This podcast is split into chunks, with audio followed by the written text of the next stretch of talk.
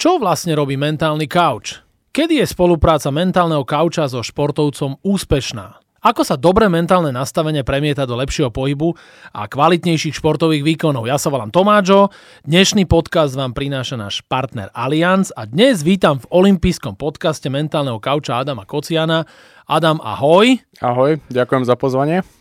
Tak my dvaja sa stretávame predovšetkým na olympijských akciách a vidím teba najmä s mladými športovcami a ty mi môžeš na úvod povedať, že s ktorými športovcami ty robíš, respektíve koho máš pod svojimi krídlami. Takže keď sme v olympijskom podcaste, tak pracujem s eh, olympijským výborom na projekte juniorského olympijského týmu. Čiže to je 21, súčasne 21 najlepších športovcov v juniorskom veku a tí majú ten benefit, že môžu spolupracovať s mentálnym coachom. Čiže to je jedna stránka a samozrejme pomimo e, spolupracujem s tenistom Alexom Molčanom um, alebo s kanoistom Čabom Zálkom, ale aj, aj veľa úspešných mladých športovcov v juniorskom veku. Takže predovšetkým do tých 25-26 rokov. Na to sa zameriavam. Áno, my sme teraz mimoriadne aktuálni v tomto podcaste, lebo Alex Molčan v týchto dňoch prehral 5 zápas s kanadskou sedmičkou turnajovou Ožer Alasim a to bol veľmi dobrý zápas, on už ho mal takmer na lopate. Áno ty ako mentálny couch by si mu čo povedal po tom zápase? My sa pripravujeme tak, že si pred každým zápasom voláme, čiže aj s tým Stenom Vavrikom. Um, máme tam nejaké tie základy, ktoré si preberáme v tej off-season a potom pred tými zápasmi si to vlastne opakujeme. Pre mňa je dôležitý ten mindset, to nastavenie mysle, tá bojovnosť a nejakým spôsobom to prejavovať aj tou, tou rečou tela. Um, ja si myslím, so Stenom Vavrinkom to uh, ukázal úžasný zápas. Mal veľké problémy teraz na začiatku sezóny, uh, musím povedať aj zdravotné, ale dostal sa do toho, do toho zápasu veľmi dobre uh, tou bojovnosťou a tými emóciami. Ja si myslím, že to je také trochu vlastné pre nás Slovákov, že môžeme ísť cez tie emócie, um, že sme taký bojovný národ um, a to práve ukázal a to ukázal aj v úžasnom zápase proti Kanadianovi a len to nezvládol v tom treťom sete. Hej, nezvládol to v treťom sete, lebo už ten tlak možno bol, bol taký veľký, um, že, že sa tam ten moment obrátil. Hej? A tenis je šport o momentoch a o trpezlivosti a tam sa ten moment zvrátil, to môžu byť 2-3 body a potom už, už e, sa dostal na toho konia hej, a ťažko dokázal otočiť znovu ten zápas Alex.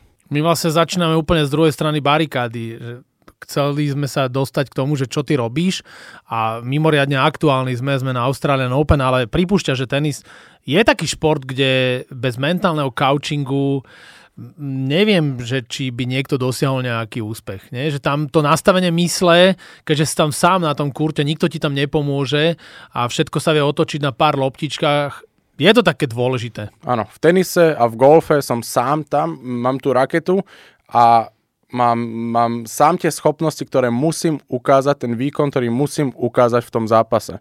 A čo mi v tom bráni, môžeme už trošku ísť do tej, do tej psychológie alebo do toho mindsetu, e, bránia mi v tom dve veci. Sú to emócie a myšlienky. A ako náhle sa mi niečo podarí, sú tam aj tie pozitívne emócie, pozitívne myšlienky, ale ako náhle sa prestane dariť, tak prichádza frustrácia, prichádza e, strach, obava, čo keď prehrám a, a, ta, a tým spôsobom máme tú pozornosť viac menej na tom, že ako sa práve cítim, alebo že čo sa môže stať a nesústredím sa práve na to, že čo práve teraz robím. Ako vyriešiť tento problém, lebo šport kvázi fázi je nejaký problém, ktorý musím vyriešiť. Mám raketu, mám loptičku a musím, musím sa sústrediť na to, ako dám ten bod. Niekedy sa zaciklíme v tých emóciách, v tých myšlienkach a nesústredíme sa na to, čo máme. A to je hlavná úloha pre mňa so športovcami, sústrediť sa počas toho výkonu na to, čo je dôležité. A nesústrediť sa na to, že ako sa cítim alebo aké mám myšlienky, ale na to, čo práve teraz robím. Čiže teraz si mi vlastne aj povedal, že ako ty pracuješ, Presne tak. čo im ty hovoríš tým športovcom a vlastne ako sa začína tá spolupráca. Bol tu jeden mentálny kauč, čo mi povedal, že on si dá taký ťuke s ním, také oťukávačky prvé hodiny, mm-hmm. potom ty začneš nejak spolupracovať a akú máš ty metodiku, aké sú tvoje postupy? Už sme išli do jedného spôsobu tej metodiky, ale pre mňa ja robím len dlhoročné spolupráce, alebo, alebo aspoň na, na tú jednu sezónu lebo uh, mám vytvorený taký, taký model, kde sa snažím vysvetliť športovcom, ako funguje mysel. Na to, aby som vysvetlil mladému športovcovi, ako funguje mysel, potrebujem na to čas a on musí kvázi s tou sebareflexiou, že máme tu nejaké myšlienky, ako fungujú myšlienky, ako fungujú emócie a tak ďalej. On to musí pochopiť a zažiť na základe vlastných skúseností. Čiže prvé také tie sedenia, keď sa dohodneme, že ideme teda do tej spolupráce, začíname s hodnotami. Čiže čo je mi vlastné, hej? Čo, je, čo mňa robí autentickým. Čiže majú na stole 52 hodnot a tam je odvaha, tam je vytrvalosť, tam je trpezlivosť. A čo som ja? Nie čo, si mys- čo chcem byť, alebo čo si myslia o mne ostatní, čo chcem byť ja. A tieto hodnoty chceme potom dostať do toho športového života. Čiže ukazujem im cestu, aby boli svojim vlastným ja, potom sa im pýtal, čo je najlepší výkon. A môžem sa pýtať e, teba, čo je pre teba najlepší výkon? Je to môj osobný najlepší výkon, alebo je to najlepší výkon v porovnaní s ostatnými? Čo je to pre teba? Ako teraz sa pýtaš konkrétne mňa ako mm-hmm. moderátora? Mm-hmm. Ja musím mať z toho pocit, že som podal najlepší výkon, že tí ostatní ma až tak nemusia zaujímať. Samozrejme, pri práci moderátora je dôležité, aby si cítil ten feedback, že to publikum, to obecenstvo má z teba nejaký dobrý pocit. Čiže dobrý výkon, niekedy máš prestížnú moderovačku, kde nedostaneš žiadny feedback a potom prídeš medzi pospolitý ľud a každý druhý ti povie, že je spokojný s tým, že e, si mu spríjemnil tú akciu. To je pre mňa, aj ty to tak vnútorne cítiš, že si podal dobrý výkon, alebo najlepší a tí ľudia ťa takisto pochvália, že sa dobre s tebou cítia. Podľa mňa to je najlepší výkon. Aj ten športovec by mal podať výkon tak, aby on s ním bol spokojný, ale aby bol spokojný aj ten, ktorý sa prišiel na neho pozrieť, aby si mal ty z toho radosť. Vieš, že niekedy e, vidíš prehratý zápas tvojho obľúbeného týmu a povieš si, že prehrali sme, ale tí chlapci išli až na dno svojich síl, mali veľa šancí, akurát ich nepremenili a bol to lepší výkon, ako keď vidíš nejaké utrpené víťazstvo s náhodnými gólmi. Ano, čiže máme osobný najlepší výkon, ale potom, čo nám povie Olympiáda? Čo nám povedia majstrovstvá sveta? No len tí prví traje dostanú medailu. No, presne tak. A, a len top 10 dostane za to peniaze. Čiže my si musíme nájsť, áno, ideme za tým osobným najlepším výkonom, ale e, dám vždy príklad. Hej, e, nejde ti matika, študuješ, študuješ, študuješ v škole, hej, a zrazu napíšeš svoj najlepší výkon. No, štvorka, super. A pozrieš sa a stále si jeden z najhorších striedy. Si spokojný s tým výkonom? Nie si. Hej, čiže je to taký mix, kde si musíme povedať, že sústreďme sa v tom procese na seba, buďme každý deň lepší, alebo snažíme sa, snažíme sa to zlepšovať a potom sa pozrieme na to, že v porovnaní s ostatnými, že ako som na tom, OK, ešte stále nie som tam a zase sa sústreďme na seba. Čiže taký zdravý mix, snažím sa im takto vlastne Áno. ukázať. Hej, čiže tak, to je taký ten základ toho, že čo je vlastne šport, čo je víťazstvo, e, aké sú hodnoty a potom si dávame tie ciele čo je môj nejaký najväčší cieľ, potom čo chceme dosiahnuť túto sezónu, čo preto musím spraviť a potom každý deň, čo pre ten cieľ musím každý deň spraviť. Mám pre nich denník pripravený, čiže do toho denníka si potom píšu, že čo každý deň musím preto spraviť a týmto pádom takto ideme pomaly ďalej. A tým dávaš nejaké body, také, čo majú urobiť? Tak? Ja sa pýtam. Volím tú stratégiu, že ja im niečo vysvetlím, alebo e, všetko je v podobe prezentácií, hej, inšpiratívnych videí, čo povedal napríklad Kobe Bryant, čo povedal v týchto rozhovoroch. Ja si dám tú námahu, že si to vyhľadám a potom sa o tom rozprávame a potom sa ich pýtam, čo je teda ten najlepší výkon pre teba. Ukáž mi tvoje hodnoty a potom sa pýtam, že čo je vlastne nastavenie mysle. Môžeme odbehnúť do takej témy, čo je teraz pre mňa aktuálne v slovenskom športe, je kvázi tá pokora my sme dosť vychovaní na to, že musíme byť pokorní. Hej? A to sa prejavuje do športu. Keď som si teda vygooglil, čo je teda definícia pokory. Pokora je, že každý sme si rovní. Hej. Nie som lepší ako ostatní ľudia. Nedostatok hrdosti. Nemám nejakú dôležitosť zvláštnu.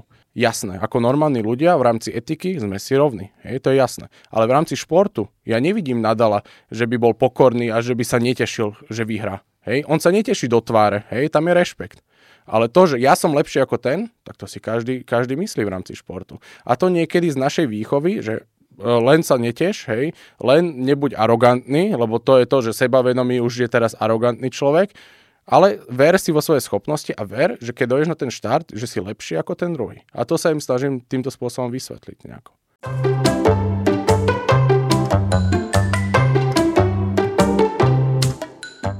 Čo je také najdôležitejšie, aby tá spolupráca mentálneho kauča a toho zverenca bola úspešná?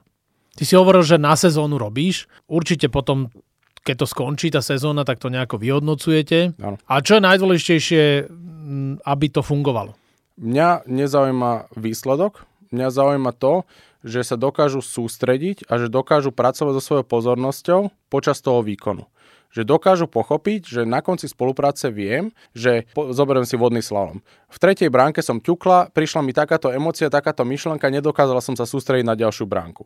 Chápu to, bez toho mentálneho tréningu alebo mindset tréningu by to nepochopili, že sa niečo také stalo a že stratili koncentráciu. Čiže na konci tej jednej sezóny ja chcem, aby vedeli pracovať s pozornosťou.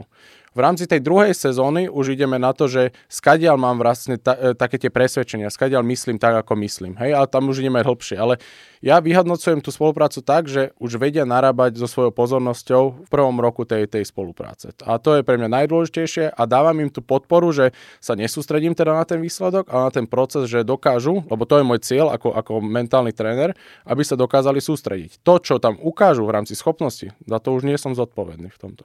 Ako to dlho trvá, kým ty sa spoznáš s tým športovcom?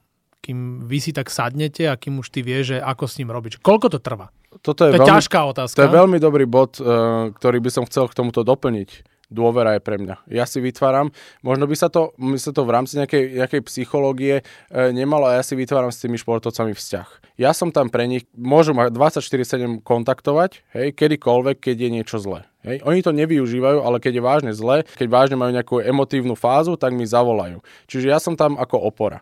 Na tej druhej strane, ale keď vidím, že nedávajú tak toľko pozornosti tomu športu, tak ich trošku kopnem vlastne do zadku. Hej. Že ich trošku namotivujem, že, že či vážne chce alebo nie. Čiže späť k tvojej otázke, že koľko to trvá, ja si myslím, že za taký ten pol rok už chápu, že mentálny tréning nie je len, že najlepšie sa sústrediť. Nie len, že budovať sebavedomie, alebo sa motivovať, ale skôr o tom, že majú popri rodičoch a trénerovi niekoho, ktorom môžu absolútne dôverovať a ktorý je mimo toho celého sociálneho prostredia, ktorý majú okolo seba a môžu mu povedať v rámci športu všetko, lebo ho chápu, alebo, alebo ja, ja to chápem, čo sa deje v športe, ale nepoviem to ani rodičom, ani trénerovi a, a môžu to jednoducho tam na mne vypustiť, nájdeme riešenia a môžu zase sa zaradiť späť do toho športu alebo do toho života. Čiže dá sa povedať, že za pol roka to prináša už to prvé ovocie? Áno, áno. Ja si myslím, že ten najväčší, najväčší taký efekt po prvých troch mesiacoch uh, už vedia narábať s tou svojou pozornosťou veľmi dobre. Uh, taký ten aha moment, aha, ja mám emócie, mám myšlienky, uh, ja si viem, lebo kam môžeme dať svoju pozornosť sú štyri veci, emócie, myšlienky, prostredie a svoje telo. A medzi tým sa dokážeme takto e, presúvať pozornosť, ako chceme.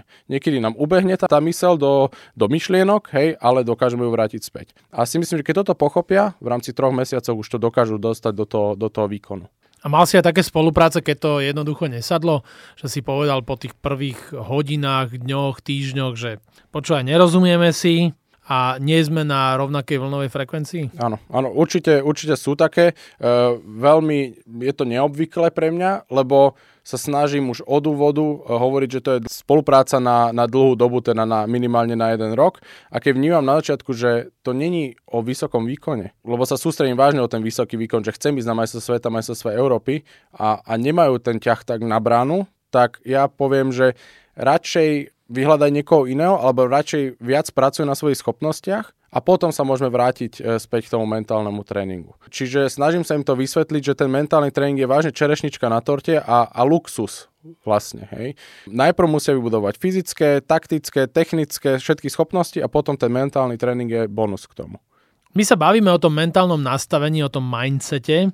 Vlastne tí najlepší vrcholoví športovci aj s týmto najviac pracujú a sú najlepšie nastavení. Ako sa to mentálne nastavenie vlastne premieta do tých športových výkonov a do toho pohybu, že sa to všetko zlepší? Ako to funguje? Nastavenie mysle, keď si zoberieme definíciu, tak je to nejaký súbor presvedčení, predpokladov, postojov, ktoré slúžia na to, ako vnímame svet. Ako myslíme a ako sa v ňom správame. Čiže taká ťažká poučka, ale je to filter, cez ktorý vidíme svet a na základe toho máme nejaké očakávania, vysvetľujeme si veci a, a máme nejaké ciele. To znamená teda, že nejaké nastavenie mysle je ovplyvnené niečím. Čím si myslíš, že je ovplyvnené to nastavenie mysle, naše, naše presvedčenia? Ako vnímame svet? Samozrejme, vyplýva to aj z toho sociálneho prostredia, tak, kde ty vyrastáš. Tak, tak, tak, tak. To je podľa mňa také základné. Áno. Čiže, čiže z našej kultúry, z, ako, ako, nás, ako nás vychovali rodičia, aký sme Áno. mali kamarátov, dôležité udalosti, traumatické udalosti, Áno, pozitívne, tak. negatívne a samozrejme nová doba, sociálne médiá. Sociálne médiá. K tomu sa ešte dostaneme. To Instagram, jasné. Facebook a, a strašne rýchlo uveríme hej, Áno. týmto veciam. Čiže, čiže to mentálne nastavenie máme takéto už, už od mladého e, veku. Lebo e, ja vždy dám ten príklad, keď som mal bolesti brucha, detko mi hovoril, daj si, daj si slivovicu, dobre ti to pretrávi. Pozriem si fakty, ale no, alkohol mi moc neslúži na tráviaci trakt, ale uveril som tomu. Hej? A bolo ti lepšie? Ne, no dobre, bolo mi lepšie, áno, jasné, v hlave, ale potom na brucho mi to moc nepomohlo, ale um, od veci Čiže to mentálne nastavenie musíme budovať a keď si zoberieme mm, mentálne nastavenie, napríklad také srbské mentálne nastavenie, zoberiem si Djokoviča, tak mal to prostredie, bol v tom vojnovom režime a všetko okolo toho. Áno, čiže, v bazéne tam trénoval. A má ten ťah na branu, lebo je to jeho jediný cieľ. A keď si zoberieme teraz syn Cristiana Ronalda napríklad, tak ten nebude mať ten ťah na branu, lebo má všetko už. Čiže toto všetko ovplyvňuje to nastavenie mysle a my sa musíme začať zaoberať tým, že čomu vážne veríme, čo vlastne chceme, aké máme ciele a čo, ako si to vysvetľujeme celý ten svet okolo nás. To nastavenie mysle je veľmi, veľmi vplyvné v rámci toho, že aký výkon, výkon podám. A my môžeme tú otázku aj otočiť. My stále hovoríme, že dobrý mindset, dobré mentálne nastavenie, dobrý športový výkon, ale dá sa to aj povedať tak, že šport ako taký je prospešný na mentálne zdravie človeka? Áno, absolútne. Čiže keby sme si zobrali, či šport je prospešné na e, schudnutie, tam by som povedal, že nie som si úplne istý lebo to je všetko o tej strave, hej, ale to je téma bokom. Ale či sa týka mentálneho nejakého zdravia a nastavenia, tak čo to produkuje? No endorfíny, hej, tým pádom nám to zlepšuje našu náladu. Čiže idem si zacvičiť, aj keď sa mi možno nechce, zacvičím si a mám zo seba lepší pocit. Aj keď sme unavení niekedy, že už nevládzem, keď si idem zacvičiť, potom vyplavíme tie endorfíny, cítime sa proste lepšie. Ďalšia vec je, že sa dostanem možno medzi ľudí, keď idem do posilky, keď si idem zabehať, znovu, hej, chemikálie zapôsobia a znovu, znovu sa cítime lepšie. Čiže na to mentálne zdravie a na taký ten mentálny oddych je hodina cvičenia denne absolútne potrebná.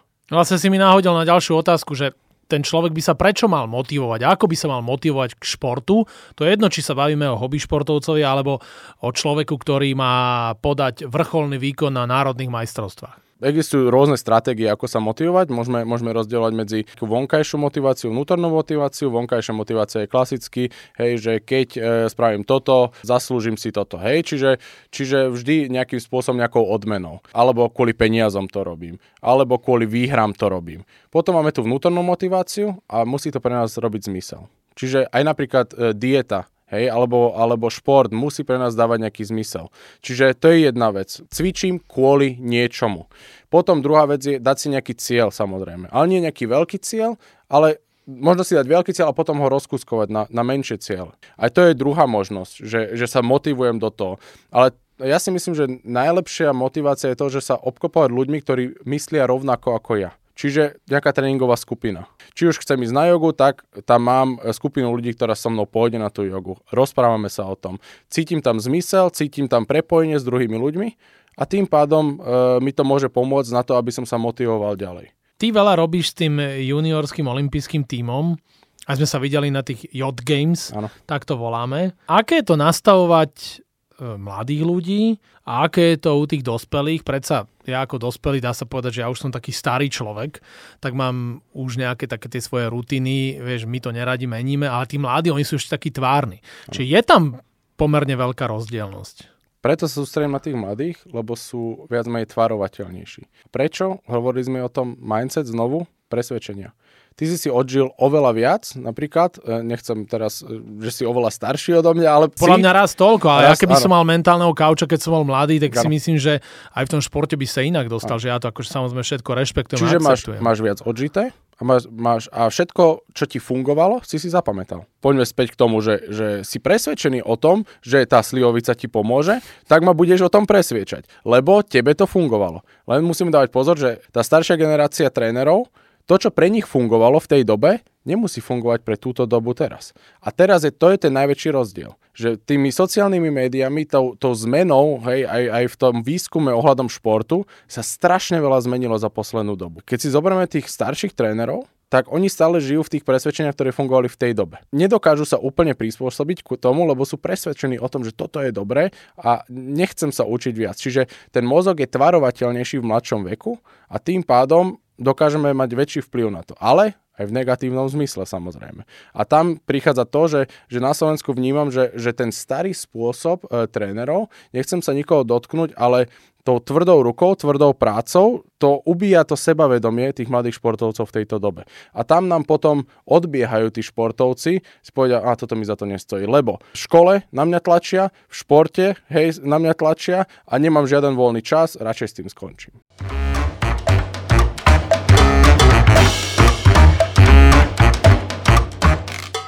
Na druhej strane musím povedať, že toto, čo hovoríš, tak to platilo na nás, čo už máme takmer 50 rokov, ale ak sa cez to dostaneš, tak si potom veľmi silný. Si taký nezlomný, že čo ja mám kolegov alebo kolegyne, ktorí aj robíme v médiách, tá naša generácia tých húsakových detí, že my sme takí silní. Áno. Vieš, že stále ideš, proste nič sa nezastaví. Ale rozdielna doba v tomto, No. Mal si možnosti vtedy No, toľko? nemal absolútne, však to je, ja beriem, môj syn robil veľa športov a sledujem to, hlavne mladých trénerov a to je úžasné.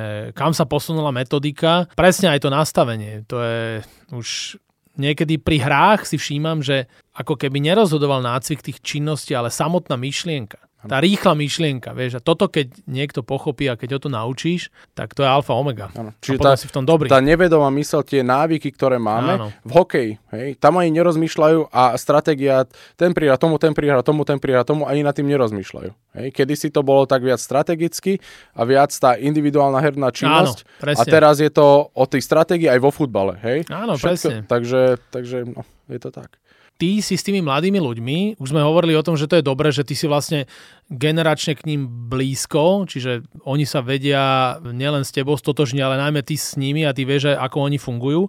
A vieš mi z toho juniorského olympijského týmu vypichnúť nejaké mená, ktoré by mohli byť povedzme v budúcnosti aj nejakí úspešní medailisti v rámci olympijských hier. Ja viem, že je to také trúfale, ale určite sú tam nejakí mladí ľudia, ktorých už aj ja som tu mal. Tu bol Samo Košťal, e, výborný plavec a ďalšie ešte verím tomu, že prídu, ale máš takých, čo vidíš to na ňom, že tak tento má ten drive a ten je šikovný?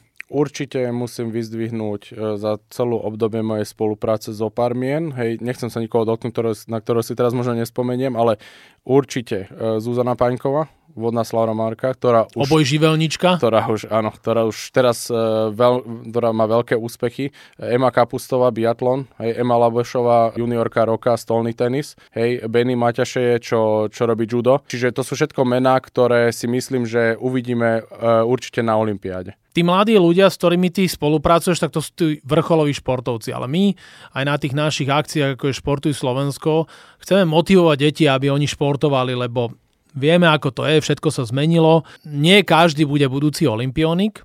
Ako podľa teba najlepšie namotivujeme deti k športu? Ja sa snažím všetko spraviť tak, aby mali tam tú hru a, a aby mali tú radosť. Aby boli v spojení s druhými ľuďmi, aby boli spojení um, si myslím aj s druhými deťmi a netlačiť do nejakej špecifikácie od mladého veku. Hej? Čiže aby mali aj tú voľbu. Um, neísť tak, že ideme trénovať tvrdo tie schopnosti. Čiže spájať s druhými ľuďmi, možno sám sa zapojiť, uh, byť sám vzorom. Nech to dieťa vidí, že, že aj môj otec alebo moja mama športuje, že sa s tým zaoberajú a nie, že hodím dieťa na krúžok a, a nechám to tak, chvíľu sa spýtam, že čo a ako a potom, uh, keď je zápas, napríklad hokejový, budem na ňo tlačiť. Nie. Zapojiť sa do toho, rozprávať sa veľa o tom a, a vytvoriť si nejakú tú dôveru. Keď som trénerom, vytvoriť si takú tú dôveru, ten vzťah s tým dieťaťom, ukázať mu to, e, samozrejme aj veľa chváliť za to, že čo robí dobre, e, sústrediť sa možno na začiatku aj na, tie, e, na to, čo ide, na tie silné schopnosti. A aby mladý športovec alebo mladý človek videl to, že toto mi dáva zmysel, že tam vidím nejaký hĺbší zmysel ako len, že idem tam a musím stredať gól a ide tu o výsledok, musím sa dostať hore, ale ten proces je dôležitejší ako nejakým spôsobom ten výsledok teraz v tom mladom veku. Čiže tá radosť a ten, ten zmysel v tom, v tom športe si myslím, že je veľmi dôležité pre mladého človeka. A samozrejme, čo je benefitom, už potom v tom staršom veku byť v niečom výnimočný v tejto dobe, kde sa tí ľudia alebo tí mladí ľudia porovnávajú na tých Instagramoch, Facebookoch a tak ďalej, ten žije taký život, ten žije taký život. A keď som v niečom výnimočný, tak mi to tiež dodáva nejakú tú motiváciu v tom. Čiže keď som reprezentant Slovenska v niečom, tak kvázi sa vyvyšujem nad tými druhými, hovoríme tu o pokore, ale je to o, o tej vnútornej motivácii, čiže ja si myslím, že, že aj to môže byť nejakým spôsobom tá e, vonkajšia motivácia pre toho mladého človeka. Áno, toto, čo hovoríš, tak veľa ľudí ti povie, že on bol mládežnícky reprezentant. Ano. Je to určite taký ten strop, čo dosiahneš. My sme hovorili, ako ty s nimi pracuješ so športovcami, ale nespomenuli sme, aká je tá interakcia tvoj zverenec s tým svojim normálnym trénerom, povedzme Alex Molčan má Maja Vajdu a Karola Beka. Ano. To je jeden vzťah a potom aký je ten vzťah ten zverenec versus rodič aj ty do toho niekedy musíš vstupovať. Tam sú určité veci, problémy, ktoré treba riešiť, nie? Áno. Ja nejdem do vzťahu rodič a, a športovec. Občas sa stáva, to je sen každého odborníka, pracovať holisticky, čiže ako pracujeme s Alexom, pracujeme s dvoma trénermi, pracujeme s fyziom, pracujeme s kondičným a navzájom e, sa mm-hmm. rozprávame o tom, ako, aby z toho profitoval ten športovec. To je ale absolútne na báze dôvery toto je veľmi veľká výnimka. Ja si myslím, že takto možno, možno Peťa Volhová pracuje, hej, možno Jano Volko a to je všetko. Um, čiže toto by bol sen pre každého profesionálneho športovca. Uh, čo sa týka tých mladých, ja sa im snažím vysvetliť to, aby si tie vzťahy odkomunikovali medzi rodičmi, alebo potom to vnímanie toho, že čo ten rodič hovorí dieťaťu, aby to on pochopil. Keď napríklad ten rodič tlačí, aby pochopil, že áno, povie mi to tým spôsobom, že na mňa reve, ale beriem si z toho tú informáciu, že ma chce zlepšiť. Pracujem skôr s tým športovcom, aby nevnímal taký ten nátlak tých rodičov, aby to vnímal trošku inak, aby to vnímal v takom tom pozitívnejšom zmysle. Samozrejme, potom sú spolupráce, kde spolupracujem aj s trénerom, hej, a, a kvázi v rámci e, kolektívnych športov nie som veľkým zástancom, aby som bol v týme priamo v týme, lebo by som tam musel byť stále. Tým pádom lepšie pracovať s trénerom, pozrieť sa na ten tým a ako by mohol ten tréner tieto sociálne schopnosti hej, alebo mentálne schopnosti preniesť na ten tým, aby ten tým hral lepšie, aby sa tam vybudovala tímová kultúra. Čiže na tej báze potom práca s trénerom. Sú takí športovci, ktorí sa ako keby nechceli priznať, že spolupracujú s mentálnym kaučom? Ako keby tak priznával svoju slabinu, že potrebuje sa takto nastaviť? Niektorí to nepotrebujú, lebo si myslia, že to je slabosť, ale žijeme v novej dobe a teším sa z toho, že už keď vidia, že každý profesionálny športovec má nejakého mentálneho kouča, športového psychologa, mindset kouča, môžeme to nazvať akokoľvek, tak je to také, že mám nejaký bonus, je to niečo špeciálne. A teraz sme pri tom nastavení mysle v rámci toho, že aj ten placebo efekt, len pocit mať mentálneho trénera môže zlepšiť moju výkonnosť. Že tam je niekto, že keď sa mi nedarí, tak môžem sa mu zdôveriť to môže tiež zlepšiť tú výkonnosť. Čiže mení sa tá doba a skôr je to hrdosť a skôr aj, aj na Instagrame dokážu, e, postujú, že má mentálneho kouča, je to super, lebo si myslia, že, že je, to, je to nejaký benefit, ktorý v tejto dobe je strašne dôležitý.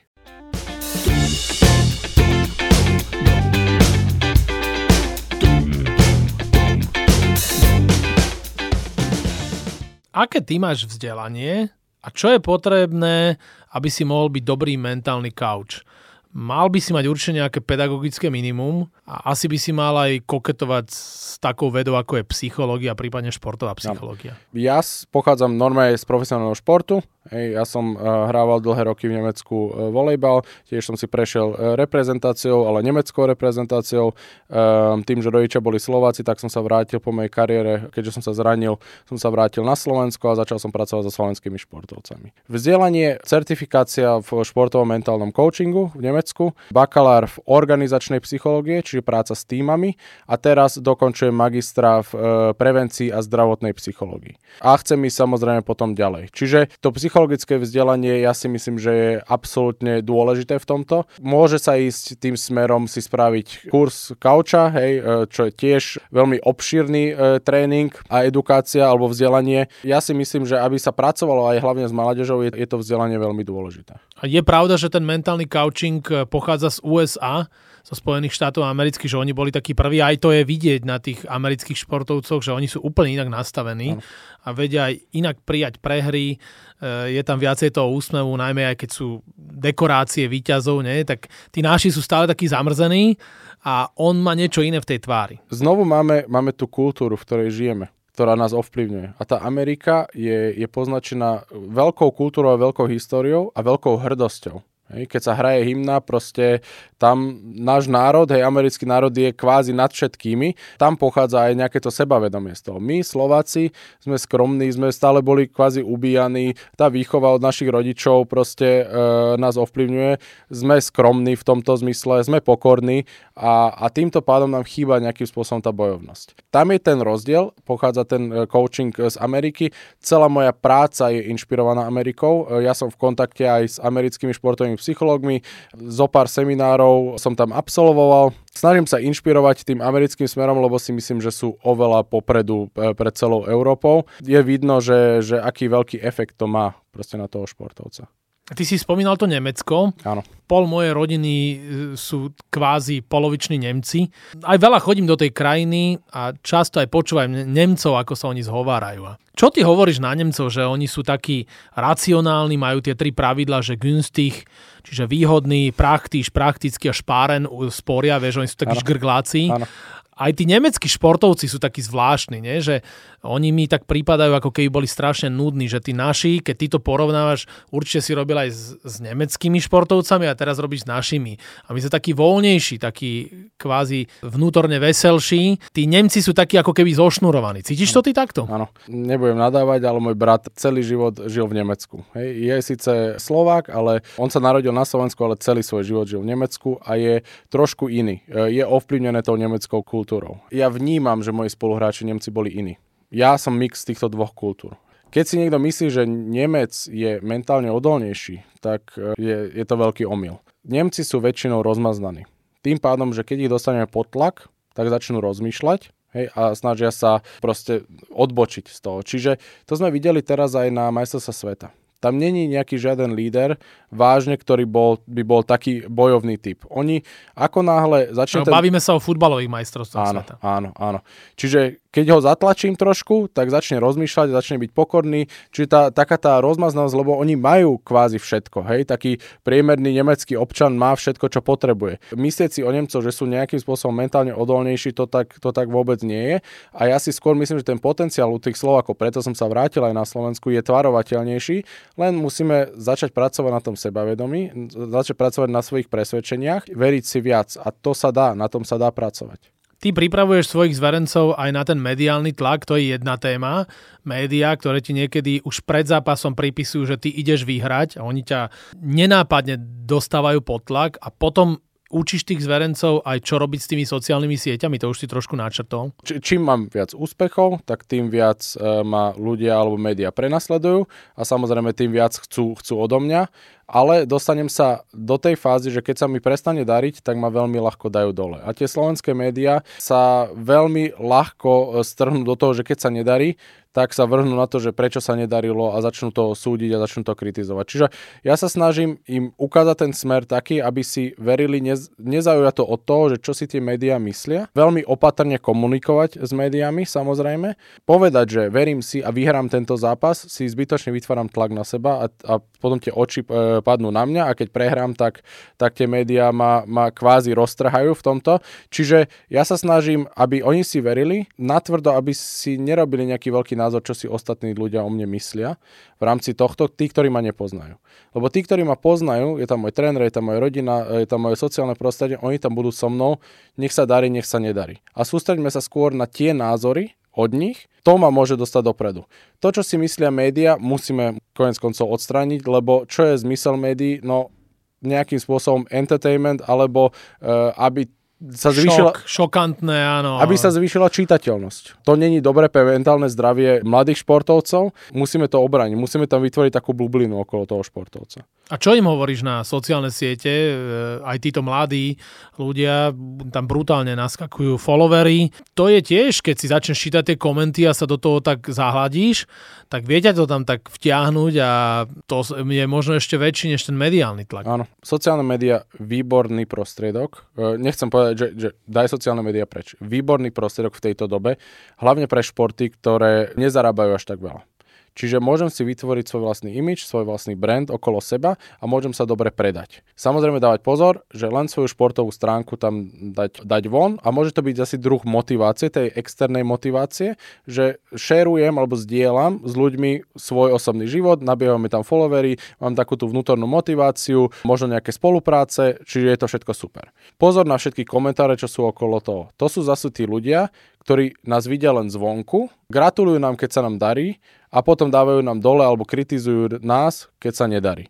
Čiže už dopredu dávať dať média, e, to sú ľudia, ktorí nás absolútne nepoznajú a potom tí ostatní ľudia, ktorých vôbec nepoznáme, nechať proste tak. Čítal som jeden dobrý výrok, neviem, kto to teraz povedal, musel by som veľmi rozmýšľať, ale, ale keď máš so mnou problém, tak mi zavolaj a keď nemáš moje číslo, asi vieš prečo. Skúsme sa riadiť takýmto heslom, nebrať si k srdcu moc tie komentáre tých ľudí, ktorých nepoznáme. Čo by si ty odkázal všetkým tým športovcom, ktorí váhajú obrátiť sa na služby mentálneho kauča? Prečo by mali za tebou prísť? Ja si myslím, že okrem vážne takej narcistickej povahy, povedzme Cristiano Ronaldo, nepotrebuje mentálneho kouča, lebo si tak verí, že je tak o sebe presvedčený, že on nepotrebuje nejakým spôsobom podporu. Ale ako normálni ľudia je absolútne normálne, že tie negatívne myšlienky dojdu, negatívne emócie dojdu. A ako ľudia sa snažíme si stále vyhovoriť, že všetko bude dobré a keď sa darí, bude sa dariť, ono to je vždy pád, výhram, pád, výhram, nejaké zranenie možno.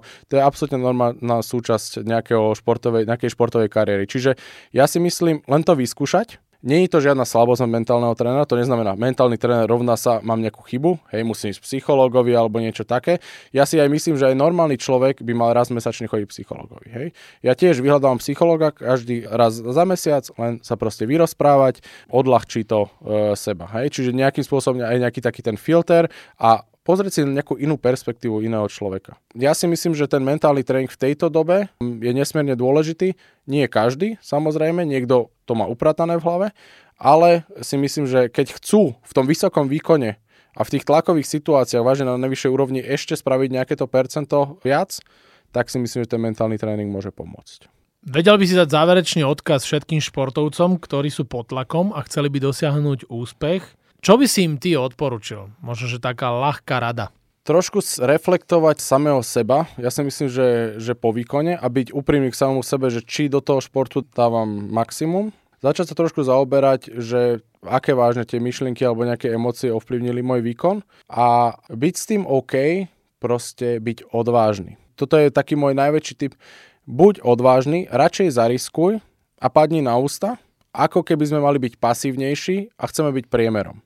Keď si pozrieme tých najlepších športovcov, tak vidíme tie highlighty na tom Instagrame, že akí sú úžasní. Hej, koľko gólov dali v basketbale, hej, koľko bodov za jednu štvrtinu, ale za tým sú aj videá, kde zlyhali, kde sa ľudia na ním smejú a tak ďalej. Ale oni sa museli do toho dostať, oni museli byť odvážni, oni museli skúšať v tých tlakových situáciách. Čiže buďme odvážni a nebuďme pasívni. A nebojme sa to, že, že čo nás teda ovplyvňuje tá emócia, je ten strach strach pred zlyhaním. Čo keď zlyham? Ale keď nepreskočím taký ten, takú tú komfortnú zónu a nebudem odvážny, tak nikdy neviem, kde je môj limit. Čiže niekedy to aj prehnať a vidieť, že dobre, stojím si za tým, bol som odvážny, spravil som chybu a poďme ďalej. Čiže buďme viac odvážni.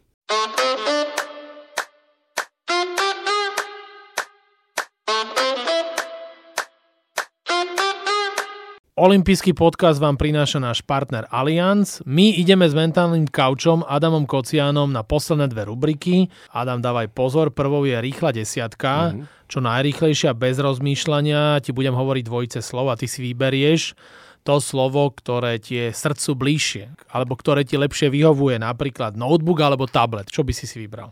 Notebook. Dobre, tak ideme na tú rýchlu desiatku, to bola len skúška. Dobre. Koordinácia alebo anticipácia? Anticipácia. YouTube alebo TikTok? YouTube. Kalokagatia alebo meditácia? Meditácia.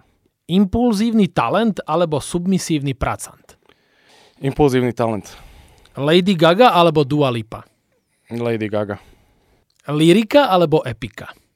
Epika. Cestoviny s kuracinou alebo palacinky so šlahačkou? Mm, šlahačku nemám rád, čiže cestoviny s kuracinou. Biatlonistka Dorota Vírer alebo zjazdárka Lara Goodberami? Dorota Víren. Káva alebo energetický nápoj? Káva. Inteligentná športovkyňa alebo športovo založená herečka? Inteligentná športovky, nemám rád športovky, čiže... Dobre. Zvládol si to. Áno. Pekne si išiel rýchlo. Dorotka Vírer sa mi ináč veľmi páči, takže som rád, Aj mne, si- takže, ale, takže ale, som rozmýšľal len... len... Ale Láru už si zobral pán Áno, Berami, áno. to je futbalista. Á, dobre. Dobre. tak tá už je Čiže obsadená. Dorota je ešte voľná? Dorota je voľná. Aha, dobre, dobre. Tak rýchlu desiatku máme za sebou. Adam, nasleduje druhá rubrika, posledná. Volá sa to tzv. last question. Ty sa môžeš niečo mňa na oplátku opýtať. Dobre, čiže keď sme, keď sme sa rozprávali o mindsete a nastavení mysle, aké tvoje presvedčenie ťa dotiahlo tak ďaleko, ako si sa dostal? Aké presvedčenie? U mňa ináč platí to, čo si ty hovoril, že treba skúšať a veľakrát som skúšal a poučil som sa, že nie do všetkého treba ísť tak, s takou plnou energiou a potom veľakrát aj spadneš a ťažko sa ti vstáva. Ale vieš čo? Čo som ešte nikomu v živote nepovedal a tebe to môžem povedať, lebo ty si podľa mňa výborný mentálny kauč. My v tých 90 rokoch sme mali na strednej škole pána, ktorý tu bol jeden z prvých mentálnych kaučov. On už nežije, on sa volal pán Ohera a on nám miesto tých elektrotechnických zariadení vysvetloval, že jogíni, kde sú pred nami a on prvé, čo prišiel do tej školy na elektrotechnickú priemyslovku, tak napísal na tabulu kriedov výrok, ktorý sme si niektorí zapísali a ja som ho mal asi 10 rokov na, na chladničke. Chceš vedieť, že čo to bolo? Mhm. Nie vedomosti, ale realizácia vlastných vnútorných programov tvorí ozajstného majstra. A ako realizovať svoj vlastný vnútorný program? Zo svojho myslenia vylúčiš slovo nie a neviem. Proste podľa toho idem celý život, lebo veľakrát si môžeš povedať, že nie, ale skôr treba povedať áno a treba to skúsiť a tak ako si povedal, skúsiš, nepodarí sa, nevadí, ideme ďalej. A tam sa vrátime späť k motivácii. Nechce, Áno. Nechce sa mi? Choď. Choď. Nerozmýšľaj, choď. Presne tak. Takže dúfam, že ťa uspokojila Áno, tá, táto Áno. odpoveď. Ako často na to myslím, lebo ten človek si pamätám, keď Dominika Cibulková 17-ročná vyhrala Ritro Slovak Open a Dominik Hrbatý mal úžasnú formu, tak on sa pohyboval pri tých tenistoch. Mhm. A už neučil a on ich nastavoval. A bol veľmi dobrý. A párkrát som ešte aj volal, už keď som bol taký veľký. Veľmi mu za to vďačím, no vieš, akože 90. roky boli ťažké a nie každý vedel to, čo vy viete teraz. Že teraz, je to, teraz sme o 30 rokov ďalej a už je všetko iné. Ale zase ideme späť k tej téme. Hľadajme si mentorov alebo hľadajme si inšpirácie. Áno, tie ja stále hľadám a nachádzam ich. Ja nachádzam veľa inšpirácií v bežných ľuďoch, lebo je veľa pozitívnych, veselých, takých slnečných ľudí a ak si aj ty tak nastavený, tak väčšinou si nájdeš tých, vieš, to vycítiš. A podľa mňa aj práca moderátora, tak ako aj mentálneho kauča je práve o tých ľuďoch. Ja stále hovorím, že ja idem v ľuďoch. Áno. Vieš, ja. skôr sa vyhýbam tým technickým veciam, to si potom robím srandu, že to ste počítače. Áno. Tak, ďakujem veľmi pekne. Našim hostom v olympijskom podcaste bol mentálny kauč Adam Kocian. Držím palce. Ďakujem Nech všetci tvoji zverenci majú čo najlepšie výsledky vo všetkých športoch. Ďakujem veľmi pekne za pozvanie.